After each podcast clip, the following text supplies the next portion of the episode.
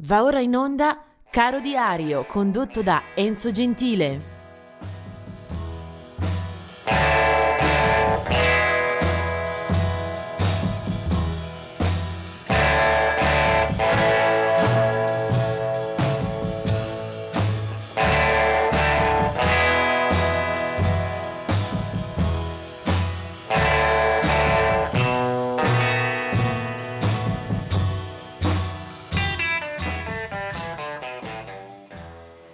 Ritrovati, oggi è il 5 marzo, puntata quella odierna che si apre e si chiude con Chicago e con il sound di quella città eh, dell'Illinois.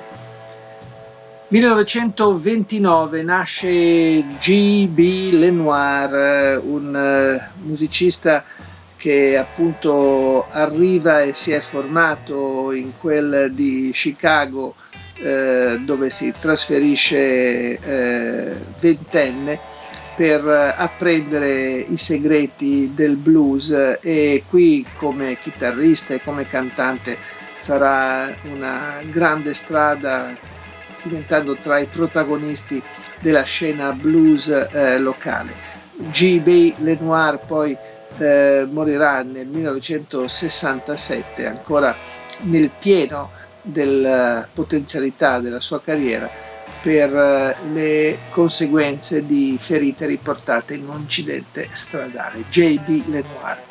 1948 la nascita di Eddie Grant della Guyana.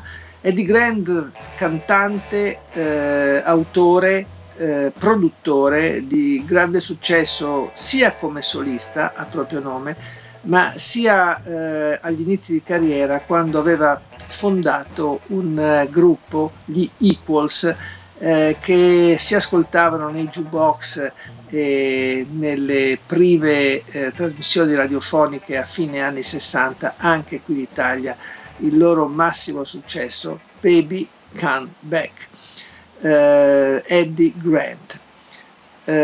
1952 è la nascita di Alan Clark eh, dei Dire Straits, eh, pianista, tastierista nella formazione che ovviamente eh, è, passata alla gloria per la chitarra e per la voce di Mark Knopfler, ma anche Alan Clark ebbe un suo peso e una volta poi eh, chiusa l'esperienza dei Dire Straits eh, si è ancora occupato delle musiche della band con un progetto a proprio nome.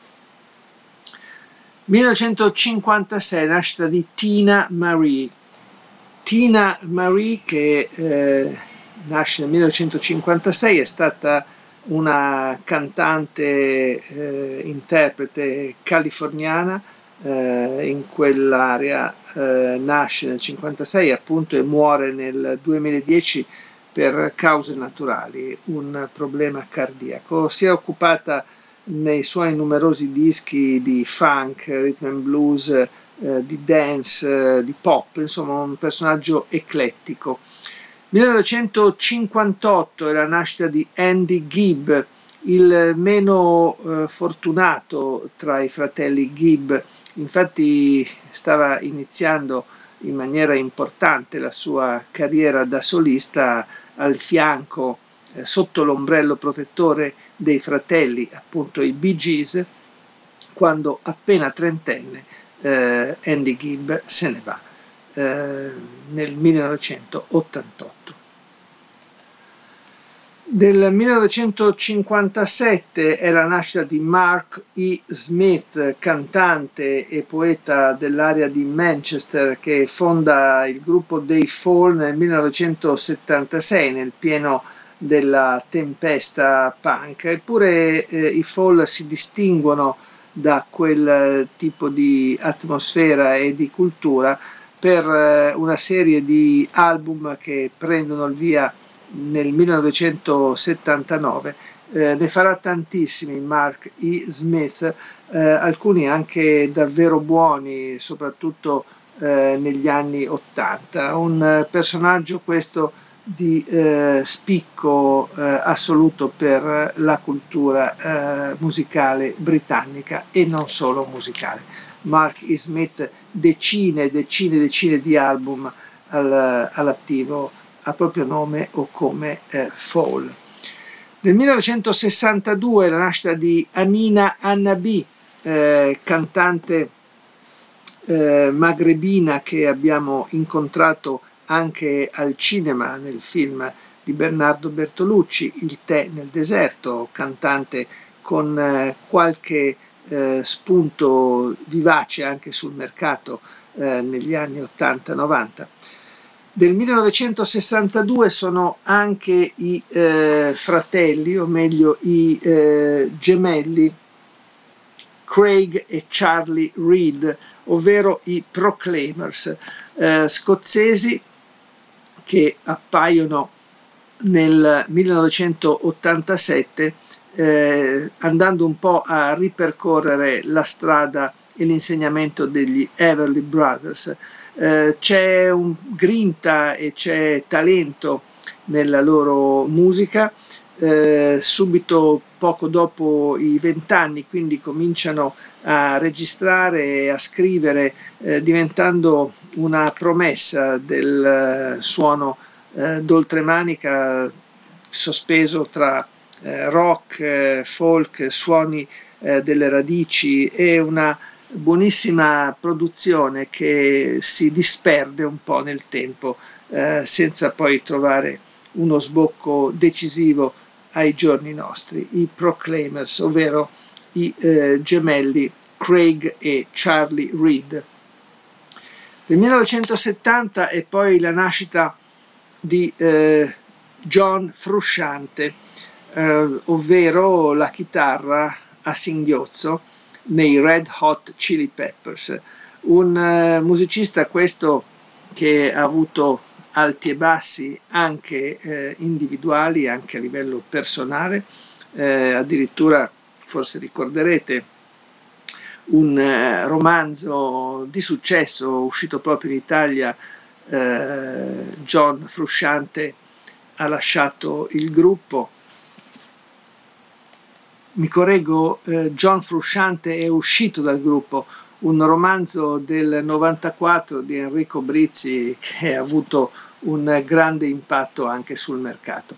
Eh, beh, John Frusciante effettivamente è uscito, poi è rientrato, poi è di nuovo abbandonato la band dei Red Hot Chili Peppers, eh, coltivando anche una propria avventura come eh, solista. Considerato comunque uno degli emblemi, un anello di congiunzione tra il funk, il punk, il rock, il suono alternativo di cui appunto sono stati eh, protagonisti e bandiera Red Hot Chili Peppers.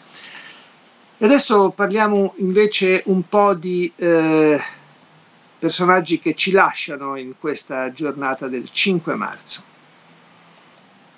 Nel 1963, per una sciagura aerea eh, a 30 anni, eh, muore eh, Patsy Cline, una stella della musica country di enorme successo e popolarità. Lo schianto avviene vicino a Camden in Tennessee.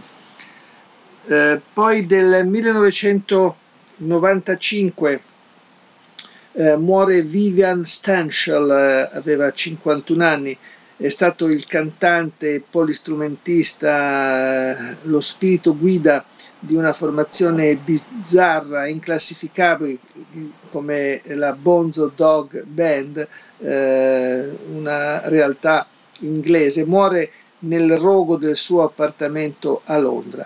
Tra le collaborazioni eh, molte e importanti anche quella al disco di Stevie Wingwood, Ark of the Diver.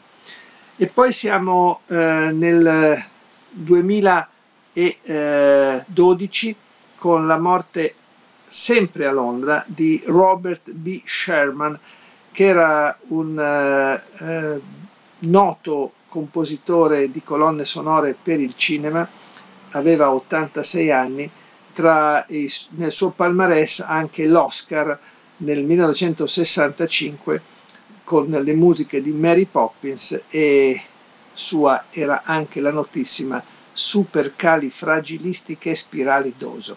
Bene, ce l'ho fatta.